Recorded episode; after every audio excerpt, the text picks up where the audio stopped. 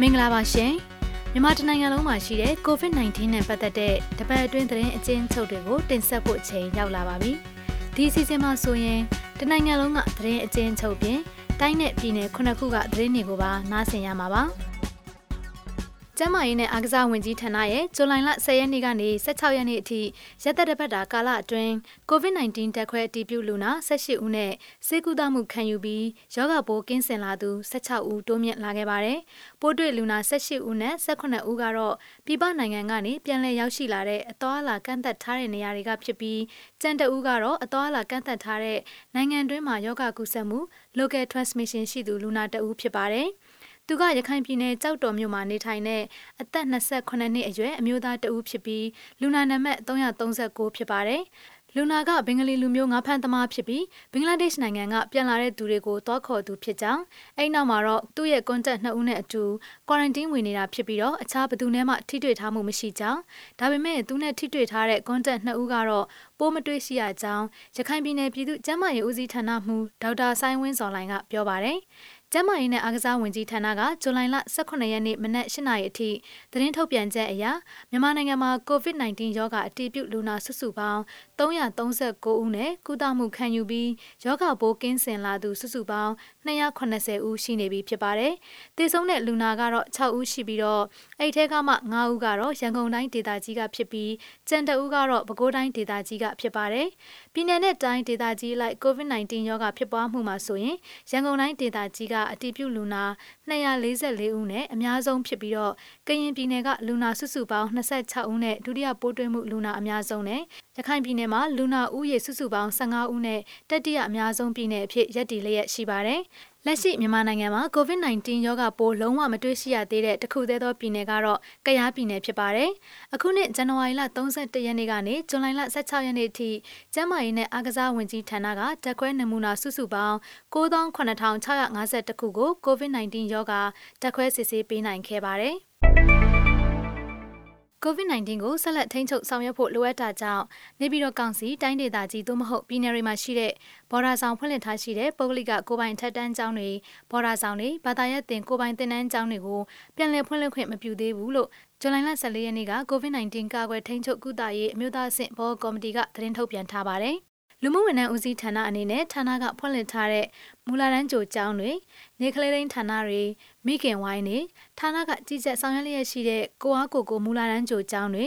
ပုဂ္ဂလိကမူလာတန်းကြိုကျောင်းတွေပုဂ္ဂလိကနေကလေးတိုင်းဌာနတွေကိုဇူလိုင်လ31ရက်နေ့အထိပိတ်ထားဖို့တိုးမြင့်သတ်မှတ်ခဲ့ပါတယ်။ 2020ပြည့်နှစ်ဇန်နဝါရီလကနေဇွန်လအတွင်းအပြည်ပြည်ဆိုင်ရာလေကြောင်းခရီးစဉ်ဝင်ထွက်သွားလာမှုအကြိမ်ရေ8858ခုမြရှိပြီး51ရာခိုင်နှုန်းကျဆင်းလာကပြည်ရင်းလေကြောင်းခရီးစဉ်ပြန်လည်ပြေးဆွဲမှုကလည်းအကြိမ်ရေ13150ခုရှိပြီးတော့22ရာခိုင်နှုန်းကျဆင်းလာကြောင်းအတည်ပြုထားပါတယ်။ ဒါအပြင်ရန်ကုန်ပြည်ပြည်ဆိုင်ရာလေဆိပ်ကနေအဓိကချိတ်ဆက်ပြေးဆွဲလျက်ရှိတဲ့ထိုင်းနိုင်ငံ၊စင်ကာပူနိုင်ငံ၊တရုတ်၊ကိုရီးယားနဲ့ဗီယက်နမ်နိုင်ငံစတဲ့နိုင်ငံတွေကိုလေကြောင်းခရီးစဉ်ပြေးဆွဲမှုကလည်းပြမ်းမြ65ရာခိုင်နှုန်းအထိကျဆင်းခဲ့တယ်လို့သတင်းထုတ်ပြန်ချက်မှာဖော်ပြထားပါတယ်။ COVID-19 ကာလအတွင်းမလေးရှားနိုင်ငံမှာအလုံးလက်မဲ့ဖြစ်မှုနဲ့နေထိုင်စားသောက်မှုအခက်အခဲကြုံတွေ့နေရတာကြောင့်ဇွန်လ18ရက်နေ့အထိကိုယ်တိုင်အဆုံးစီရင်သွားတဲ့မြန်မာလူသား9ဦးရှိနေပြီဖြစ်ပါတယ်။အစိုးရဘက်ကတော့မလေးရှားနိုင်ငံမှာပိတ်မိနေတဲ့မြန်မာနိုင်ငံသားတွေကိုကယ်ဆယ်ရေးလေယာဉ်နဲ့ပြန်လည်ခေါ်ဆောင်လာတာဆိုရင်9ကြိမ်ရှိနေပြီဖြစ်ပြီးတော့လူဦးရေ1000ဝန်းကျင်ရှိနေပြီဖြစ်ပါတယ်။ ဒါအပြင်မလေးရှားနိုင်ငံထိန်းသိမ်းရေးစခန်းတွေမှာဖမ်းဆီးထားတဲ့မြန်မာနိုင်ငံသား392ဦးကိုမေလ15ရက်နေ့ကပြန်လည်ခေါ်ဆောင်ခဲ့ပြီးဖြစ်ပေမဲ့တိန်းနဲ့ချီတဲ့အထောက်ထားမဲ့တရားမဝင်မြန်မာရွှေပြောင်းအလုပ်သမားတွေကတော့မြန်မာနိုင်ငံကိုပြန်လာဖို့ငွေကြေးအခက်အခဲအပြင်အခြားအခက်အခဲများစွာကိုလည်းကြုံတွေ့နေရတယ်လို့မလေးရှားနိုင်ငံကပ်ပုံးနာရေးကူညီမှုအသင်းဥက္ကဋ္ဌဦးဆန်းဝင်းကပြောပါတယ်။ကျွန်မကတော့ Frontier မြန်မာကစာနေဖြစ်ပါတယ်။ အခုဆက်လက်ပြီးကချင်ပြည်နယ်ချင်းပြည်နယ်မွန်ပြည်နယ်ရှမ်းပြည်နယ်ကရင်ပြည်နယ်စကိုင်းတိုင်းဒေသကြီးနဲ့တနင်္လာရီတိုင်းဒေသကြီးမှာရှိတဲ့ပြီးခဲ့တဲ့တစ်ပတ်အတွင်း COVID-19 နဲ့ပတ်သက်ပြီးဖြစ်ပေါ်ခဲ့တဲ့အကြောင်းအရာအနှစ်ချုပ်တွေကိုတင်ဆက်ပေးသွားမှာပါ။ Let me know pa ulengaw na lum lum te in kut kanin kai na မင်္ဂလာပါပြီးခဲ့တဲ့တစ်ပတ်အတွင်းချင်းပြည်နယ်အတွင်း COVID-19 နဲ့ပတ်သက်တဲ့သတင်းတွေကိုတင်ပြပေးပါမယ်။ ချင်းပြည်နယ်တွင်းသာမြို့နယ်ဟချင်းကျေးရွာမှာ COVID-19 ရောဂါပိုးကိုဆက်ထားခံရတဲ့အသက်6နှစ်အရွယ်လူနာအမှတ်318ဟာတည်တမြို့ပြည်သူ့ဆေးရုံကိုရောက်ရှိနေပြီဖြစ်ပါတယ်။သူနေထိုင်တဲ့ကျေးရွာမှာကာလမရှိရကြောင့်သူနေထိုင်တဲ့ကျေးရွာကနေဂျီခါမြို့အထိဆိုင်ကယ်နဲ့နှစ်နာရီခန့်သွားရောက်ရပြီးဂျီခါကနေတည်တပြည်သူ့ဆေးရုံအထိကားနဲ့သွားရတာဖြစ်ပါတယ်။ဆိုင်ကယ်နဲ့လိလံပို့ဆောင်ပေးသူကတော့ RHC ပြည်သူ့ကျန်းမာရေးကြီးချက်သူကလိလံပို့ဆောင်ပေးခဲ့တာဖြစ်ပြီးခက်ခက်ခက်ခက်သွားရောက်ရတာဖြစ်တာကြောင့်အဲ့ဒီတဲ့ပုံကူလိုမှုပွင့်ရက်ဆမ်းမျက်နှာပေါ်မှာဖြန့်ဝေမှုတွေများပြားခဲ့ပြီးချီကျူးကုန်ပြတဲ့စကားတွေပြောကြကြပါတယ်။ကလေးငယ်ဟာအိန္ဒိယနိုင်ငံကပြန်လာသူဖြစ်ပြီးလက်ရှိအချိန်မှာတော့သူရဲ့မိခင်နဲ့အတူတခန်းတီမှာကိုတာပြီးကျမက်ကိုတာဆောင်ရွက်သွားမယ်လို့သိရပါတယ်။ချင်းပြည်နယ်မှာ COVID-19 နဲ့တည်ပြုလူနာ17ဦးရှိခဲ့ပြီး ကိုတာမှုခံယူပြီးယောဂပူကင်းစင်လာသူ10ဦးရှိပါတယ်။ COVID-19 ကာလစီးပွားရေးကိုတာမှုအနေနဲ့ဖလားမြို့နယ်အတွင်းကျေးရွာ15ရွာမှာ Kids for Work နဲ့ Village Revolving From Project စီမံကိန်းများအကောင်အထည်ဆောင်ရွက်လက်ရှိရလို့ဖလားမြို့နယ်ရလက်ဒေတာဖွံ့ဖြိုးတိုးတက်ရေးဦးစီးဌာနရုံးမှသိရပါတယ်။ Kids for Work ဆိုတာမှာ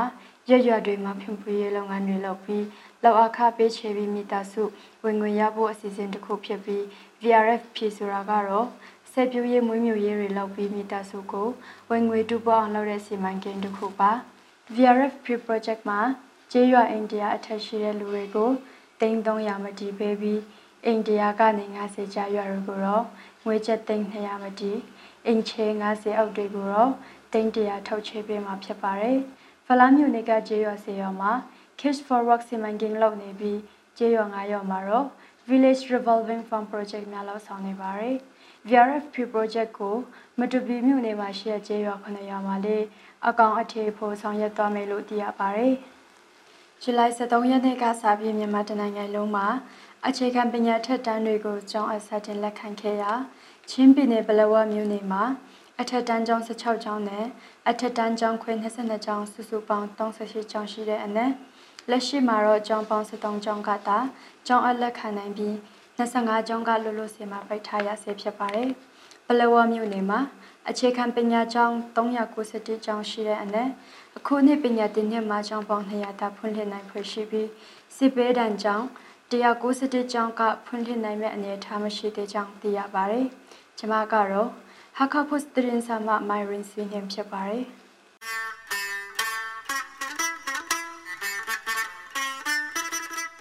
မငယ်တာအောင်မင်္ဂလာပါရှင်ဒီတစ်ပတ်မှာမွန်ပြည်နယ်ကထိုးခြားတဲ့ COVID-19 နဲ့ပတ်သက်တဲ့သတင်းတွေကိုစုစည်းတင်ပြပေးပါမယ်ပြည်ပကနေပြန်လည်ရောက်ရှိလာတဲ့ရွှေပြောင်းအလုပ်သမားအနေနဲ့ပြည်내အစိုးရကတတ်မှတ်ထားတဲ့အသွာအလာကတ်သက်ထားတဲ့နေရာမှာ22ရက်ပြည့်တဲ့အထိနေထိုင်ရပါတယ်။ကွာရတင်းစင်တာထဲမှာတော့အမျိုးသမီးအသောဆောင်ပျက်စီးတွေခလေးအသောဆောင်ပျက်စီးတွေအခက်အခဲဖြစ်နေတယ်လို့မော်လမြိုင်မှာကွာရတင်းဝင်ခဲ့တဲ့သူတွေကပြောကြပါတယ်။ ကွာရတင်းဝင်ရတဲ့သူတွေအတွက်စောင်းကောင်းအုပ်စတဲ့ပစ္စည်းတွေပေးဝေလျက်ရှိပေမဲ့အမျိုးသမီးနဲ့ကလေးငယ်တွေရဲ့အသောဆောင်ပစ္စည်းတွေကပေးဝေတာမရှိပါဘူး။ဒါအပြင်အစားအသောက်အခက်ခဲမရှိပေမဲ့တောက်ရည်အခက်ခဲဖြစ်နေတယ်လို့ပါဝင်ကူညီဆောင်ရွက်နေတဲ့ကြိတ်ဖနဲ16နယ်မြေကယ်ဆယ်ရေးအသင်းဥက္ကဋ္ဌကမကြသေးခင်ကပြောထားပါတယ်။တခါတလေတုံးရည်ပြက်လက်လို့အိမ်သာသွားရတာဒုက္ခရောက်တယ်လို့ကွာရတင်းဝင်ခဲ့တဲ့သူတော့အေဒီတာရဲ့ပြောကြားချက်အရသိရပါတယ်။ ဆက်လက်ပြီးမွန်ပြည်နယ်မော်လမြိုင်မြို့မှာရှိတဲ့ပြည်သူ့စေယုံကြီးမှာ ဆေကုသခံယူနေတဲ့ COVID-19 အတည်ပြုလူနာ9ယောက်စလုံးယောဂပြန်လဲကောင်းမွန်လို့ဆေးရုံကနေဆင်းသွားပြီလို့ဆေးရုံအုပ်ကြီးကပြောပါတယ်။စွန်လ19ရက်နေ့ကဖအံမြို့နယ်ရှိအသွာလာကတ်တက်ထားတဲ့နေရာမှာထပ်တိုးတွေ့ရှိခဲ့တဲ့အတည်ပြုလူနာ23ယောက်ထဲကလူနာ၄ယောက်ကိုတော့မော်လမြိုင်ဆေးရုံကိုပို့ဆောင်ခဲ့တာပါ။ဆေကုသဖို့ပို့ဆောင်ခဲ့တဲ့လူနာတွေနဲ့မော်လမြိုင်ကလူနာတယောက်အပါအဝင်ယောဂပျောက်ကင်းလို့ဆေးရုံကနေဆင်းခွေရတာပါ။ ကျမကတော့မွန်တရင်အင်ဂျင်စီကအကနွန်ဖြစ်ပါတယ်ရှင်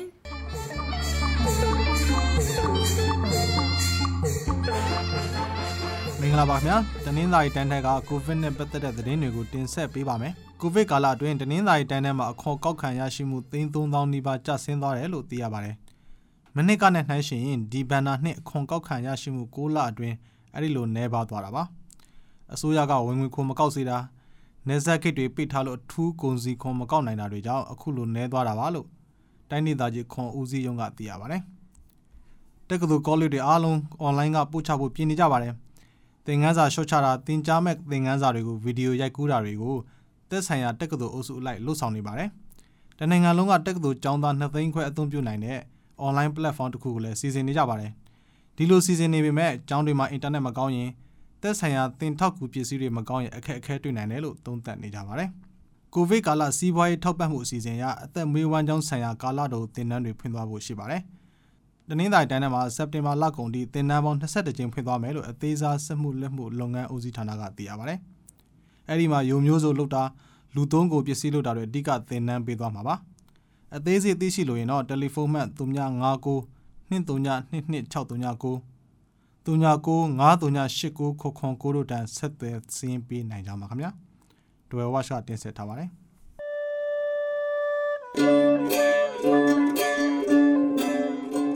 ဩဆွန်လာဆိုင်ကူကနေအားလုံးမင်္ဂလာပါပြီးခဲ့တဲ့အပတ်အတွင်းကရင်ပြည်နယ်အတွင်းက COVID-19 နဲ့ပတ်သက်တဲ့သတင်းတွေကိုတင်ပြပေးပါမယ်ကရင်ပြည်နယ်မှာအခုဇူလိုင်လ16ရက်နေ့အထိ COVID-19 ရောဂါပိုးတွေ့ရှိသူစုစုပေါင်း၄ဦးရှိပြီး အဲ့ဒီထက်ကပိုးတွေ့သူ2ဦးမှာယောဂပိုးကင်းစင်သွားပြီဖြစ်၍စစ်ရုပ်ကဆင်ခွင့်လိုက်ပြီဖြစ်ပါတယ်။ကျန်တဲ့လူနာ2ဦးကိုတော့တတိယအကြိမ်နဲ့စတုထအကြိမ်မြောက်ဓာတ်ခွဲစစ်ဆေးရမှာယောဂပိုးကင်းစင်သွားပြီဖြစ်ပေမဲ့ကျန်းမာရေးလမ်းညွှန်ချက်အရဖမ်းပြည်သူစေယုံမှာပဲစေကူတမှုဆက်လက်ခံယူနေရဆဲဖြစ်ပါတယ်။ကရင်ပြည်နယ်က COVID-19 ရောဂါပိုးတွေ့ရှိသူအလုံးဟာထိုင်းနဲ့မလေးရှားနိုင်ငံကပြန်လာတဲ့သူတွေဖြစ်ကြပြီးဖမ်းမြို့နယ်မူရီစေပြစခန်းက Quarantine Center မှာအသွားလာကန့်သတ်ထားတဲ့သူတွေပဲဖြစ်ကြပါတယ်။ လက်ရှိကရင်ပြည်နယ်မှာဆေးရုပ်၄ရုံကအတန်တရစောက်ကြည့်လူနာနဲ့ဆေးရုပ်ကန့်သတ်လူနာစုစုပေါင်း24ဦးရှိပါတယ်။တခါကရင်ပြည်နယ်အစိုးရကဖွင့်လှစ်ထားတဲ့ Facility Quarantine Center စုစုပေါင်း52ခုရှိပါတယ်။ကျန်းမာရေးနဲ့အားကစားဝန်ကြီးဌာနကကိုဗစ်ရေးပေါ်ကာလကိုဇူလိုင်လ31ရက်နေ့ထိထုတ်ပြန်ထားပြီးနောက်ထိုင်းမြန်မာနယ်စပ်မြောက်ဒီမြို့မှာလည်းကိုဗစ် -19 ရေးပေါ်ကာလည12နာရီကနေမနက်4နာရီအတွင်းညမထွက်ရအမိန့်ကိုဇူလိုင်လ31ရက်နေ့ထိရက်တိုးမြင့်ထားပါတယ်။ ညမထွက်ရအမိန့်ကိုချိုးဖောက်ကျူးလွန်သူတထောင်ကျော်ကိုလည်းဖမ်းဆီးအရေးယူနိုင်ခဲ့တယ်လို့မြို့နယ်တာဝန်ရှိသူတွေကပြောပါတယ်။ COVID-19 ကာလအတွင်းထိုင်းမြန်မာနယ်စပ်မြောက်ဒီအမနစ်ချစ်ကြည်ရေးတရားကနေတဆင့်မြန်မာအရွှေ့ပြောင်းအလုပ်သမားတွေနေ့စဉ်ပြန်လည်ဝင်ရောက်လက်ရှိရာမေလ24ရက်နေ့ကနေဇူလိုင်လ15ရက်နေ့အထိစုစုပေါင်း46,914ဦးပြန်လည်ဝင်ရောက်ခဲ့ပြီလို့သိရပါတယ်။တခါ ကရင်ပြည်နယ်မှာရှိတဲ့အထက်တန်းကျောင်းတွေအားလုံးကိုဇူလိုင်လ22ရက်နေ့မှာ social distancing နည်းနဲ့စတင်ဖွင့်လှစ်သွားမှာဖြစ်တဲ့အတွက်ပြီးခဲ့တဲ့ဇူလိုင်လ14ရက်နေ့ကကျောင်းအနှံမှုတွေစတင်လှုပ်ဆောင်နေပြီဖြစ်ပါတယ်။အလားတူပဲ KUK မျိုးသားအစည်းအရုံးထိန်းချုပ်နေမြေမှာရှိတဲ့စာသင်ကျောင်းအချို့ကိုလည်းကြောင်းအနှံမှုတွေစတင်လှုပ်ဆောင်နေပြီလို့သိရပါတယ်။ကျွန်တော်ကတော့ကရင်ပြည်နယ်အခြေစိုက် KNC ကရင်သတင်းဌာနကစောသိမ်းမြင့်ဖြစ်ပါတယ်။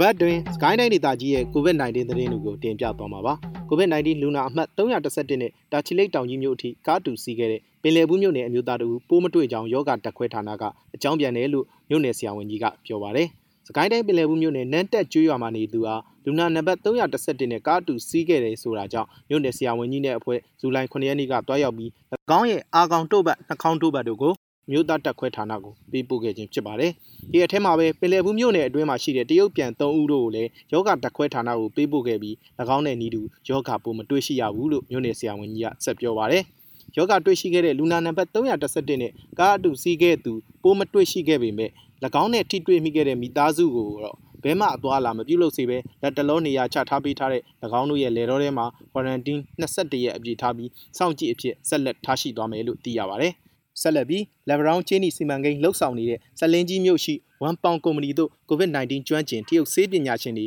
ယနေ့ရောက်ရှိကြောင်းကုမ္ပဏီရဲ့ရန်ကုန်ရုံးခွဲမန်နေဂျာမစ္စတာဒေါင်ယန်ဖီကပြောပါတယ်။စေပညာအဖွဲ့မှအထူးကုဆရာဝန်ကြီး3ဦးနဲ့လက်ထောက်ဆရာဝန်2ဦးတို့လိုက်ပါလာပြီးကုမ္ပဏီအတွင်းမြန်မာတရုတ်လုပ်သားများရဲ့ကျန်းမာရေးကိုနှစ်လခန့်အထိတာဝန်ယူကြည့်ရှုပေးမယ်လို့ဆိုပါတယ်။ကုမ္ပဏီမှာမြန်မာဝန်ထမ်း6000ကျော်တရုတ်ဝန်ထမ်း400နီးပါးရှိပါတယ်။ ပြည်တွင်းမှာ COVID-19 အတည်ပြုလူနာရှိလာပြီးနောက် ဝန်ထမ်း 3600 ခန့်ကို ကုမ္ပဏီအတွင်းသာ lockdown ချပြီး လုပ်ငန်းခွင်ဝင်စေပြီး ဝန်ထမ်းများရဲ့ ကျန်းမာရေးအတွက် ကြည့်ရှုမှုပေးနိုင်ရန်စေပညာရှင်များ ခေါ်ယူခြင်းဖြစ်တယ်လို့ သိရပါတယ်။ဆရာဝန်တွေ ရောက်လာမဲ့အပေါ် COVID-19 ထိန်းချုပ်ကာကွယ်ရေးနဲ့ကုသရေးဗဟိုကော်မတီထံမှ ခွင့်ပြုချက်ရယူထားပြီးစေပညာရှင်အဖွဲ့ဟာ ကုမ္ပဏီအတွင်း quarantine ဝင်ပြီးမှသာ ကျန်းမာရေးစစ်ဆေးမှုများ ဆက်လက်လှုပ်ဆောင်သွားမှာပါ။ တရုတ်ဆရာဝန်များအနေနဲ့တိုင်းအစိုးရနဲ့စီမံကိန်းအနည်းဒေသအတွင်းမှာရှိတဲ့ကြေးရွာများမှာအကူအညီတောင်းပါကကျန်းမာရေးစောင့်ရှောက်မှုတွေကိုလှုပ်ဆောင်ပေးသွားစေမယ်လို့ဝန်ပေါင်ကုမ္ပဏီရန်ကုန်ရုံးခွဲမန်နေဂျာကပြောပါရယ်ကျွန်တော်ကတော့မုံရွာကေဇက်ကကြော်ဝေဖြိုးပါ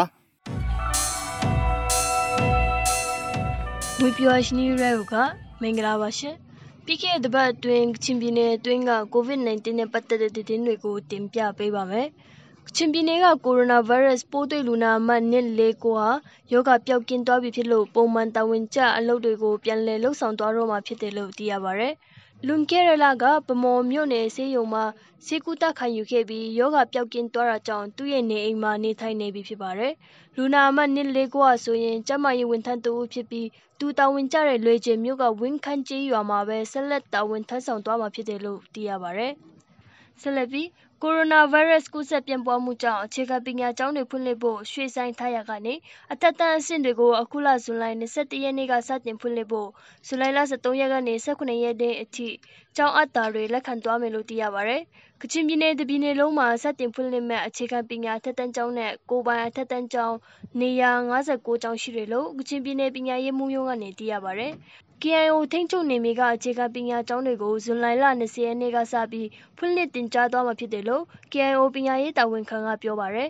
။ဘော်ဒါဝင်မဲ့ ကျောင်းသူကျောင်းသားတွေကိုတော့ COVID-19 ရောဂါကာကွယ်နှိမ်နင်းရေးကော်မတီနဲ့ ဆွေးနွေးတိုင်ပင်ပြီး quarantine ထားရှိသွားဖို့ စီစဉ်ထားတယ်လို့ သိရပါတယ်။ KIO ထိန်းချုပ်နယ်မြေအတွင်း အခြေခံပညာကျောင်း100ကျော်ရှိပြီး ကျောင်းသူကျောင်းသားပေါင်း1000ကျော်ရှိတယ်လို့လည်း သိရပါတယ်။ နောက်ဆုံးတစ်ပုတ်အနေနဲ့အောင်မြင်သာစံပြကျေးရွာကအပန်းဖြေစခန်းတွေကိုဇူလိုင်လ23ရက်နေ့ကစပြီးတရားဝင်ပြန်လည်ဖွင့်ခွင့်ပြုပြီလို့သိရပါဗျ။အခုလိုပြန်လည်ဖွင့်ခွင့်ရဖို့ဒေသခံတွေကသူတို့ရဲ့အခက်အခဲတွေကိုကချင်ပြည်နယ်ဝန်ကြီးချုပ်စီမှာဇူလိုင်လ2ရက်နေ့ကတနာခံစာတင်ပြခဲ့တာဖြစ်ပြီးဖွင့်ဖို့ခွင့်ပြုကြောင်းနှုတ်နဲ့ပြန်လည်အကြောင်းကြားခဲ့တာဖြစ်တယ်လို့သိရပါဗျ။ COVID-19 ရောဂါကူးစက်ပြန့်ပွားမှုကိုထိန်းချုပ်နိုင်ဖို့အတွက်လူစီကားတဲ့အပန်းဖြေစခန်းတွေကိုမတ်လကစပြီးပိတ်ထားခဲ့တာဖြစ်ပါတယ်။ ကျမကတော့မြစ်ကြီးနားသတင်းဂျာနယ်ကကြာသွဲပါ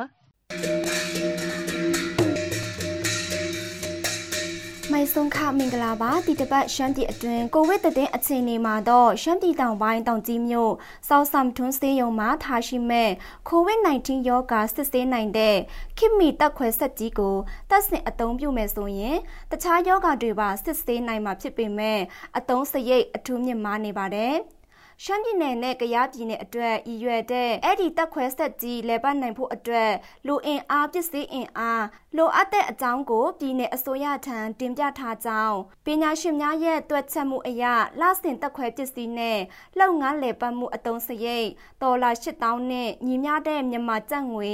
သိန်းတထောင်လိုအပ်ကြောင်းတောင်ကြီးမြို့ကြောက်ကြံထွန်းစေယုံအုပ်ဒေါက်တာမြင့်သိန်းကပြောပါတယ်။ရှမ်းပြည်မြောက်ပိုင်းကြောက်မဲမြို့မှာတော့ရွာသားပြစ်တက်ခံရမှုနဲ့ပတ်သက်ပြီးတရားမျှတမှုရှိဖို့အတွက်လူထုထောင်ကနန်းကငိမ့်ချမ်းစွာစီတန်းလဲလေတဲ့အတွက် COVID-19 ကာလအတွင်းတားမြစ်ထားတဲ့ဥပဒေကိုချိုးဖောက်နေတဲ့ဆိုပြီးဥဆောင်သူတုံးဦးကိုတမတော်ကတရားစွဲဆိုမယ်လို့ထုတ်ပြန်ထားပါတယ်။အရေးယူနိုင်ဖို့အတွက်လဲလာရှိုးအခြေဆိုင်ရမခစစ်တိုင်းယုံကစုံစမ်းရေးကော်မတီစတေလွတ်ပြီးသက်ဆိုင်သူကိုစွန်လိုက်15ရက်ကခေါ်ယူစစ်ဆေးမှုတွေစတင်ပြုလုပ်နေပါတယ်။အဆိုပါဥဆောင်သူတုံးဦးမှာစန္ဒထုတ်ဖော်ခွင့်လျှောက်ထားစဉ်ပါဝင်ခဲ့ပေမဲ့စန္ဒပြပွဲမှာတော့မပါဝင်ပါဘူးလက်ရှိမှာပဲအဆိုပါတုံးဦးကိုထိမ့်သိမ်းထားခြင်းမရှိသေးပဲစန္ဒပြသည့်နေ့မှ15ရက်အတွင်းဥပဒေအရထုချေလျှောက်ထားခွင့်ရှိတယ်လို့သိရပါတယ်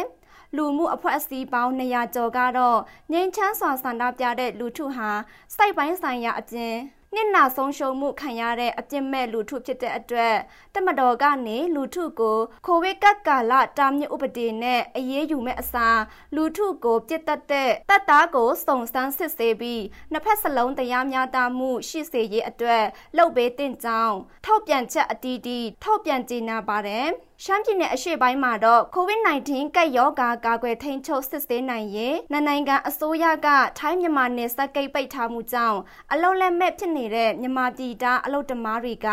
တချီလိတ်ကနေထိုင်းနိုင်ငံကိုခိုးဝင်တဲ့အတွက်ဒီတပတ်အတွင်းထိုင်းအာဏာပိုင်တွေကဖမ်းဆီးထောင်ချတာတွေဆက်တိုက်ရှိလာနေပါတယ်။ကျမကတော့ရှမ်းတတော်စင်တည်င်းဌာနတောင်ကြီးအခြေဆိုင်ရင်းဥမွေပဲဖြစ်ပါတယ်။ အခုတင်ဆက်ပေးခဲ့တဲ့ COVID-19 နဲ့ပတ်သက်တဲ့သတင်းတွေကိုနားဆင်ကြရလို့ကျေနပ်မယ်လို့မျှော်လင့်မိပါတယ်။ဒီအစီအစဉ်ကိုတင်ဆက်ပေးခဲ့တာကတော့မိဖက်မီဒီယာကသတင်းတောက်များဇာနီနဲ့ Diane James တို့ဖြစ်ပါတယ်။ပတ်စင်တင်ဆက်ပေးနေတဲ့အစီအစဉ်ကို Frontier မြန်မာရဲ့ website နဲ့ Facebook စာမျက်နှာတွေအပြင်ဒို့အတန်ရဲ့ Facebook စာမျက်နှာ SoundCloud YouTube iTunes တို့မှာလည်းတင်ဆက်ပေးသွားမှာပါ။ဒီစီစဉ်ကိုစစ်စလန်ဖွံ့ဖြိုးရေးနဲ့ပူးပေါင်းဆောင်ရွက်ရေး agency SDC ကပတ်မှုကူညီထားပြီး Frontier မြန်မာနဲ့ Foundation Humanitarian တို့ကပူးပေါင်းတင်ဆက်တာဖြစ်ပါတယ်။ဒီစီစဉ်ကိုနားဆင်ပေးတဲ့အတွက်ကျေးဇူးတင်ပါတယ်ရှင်။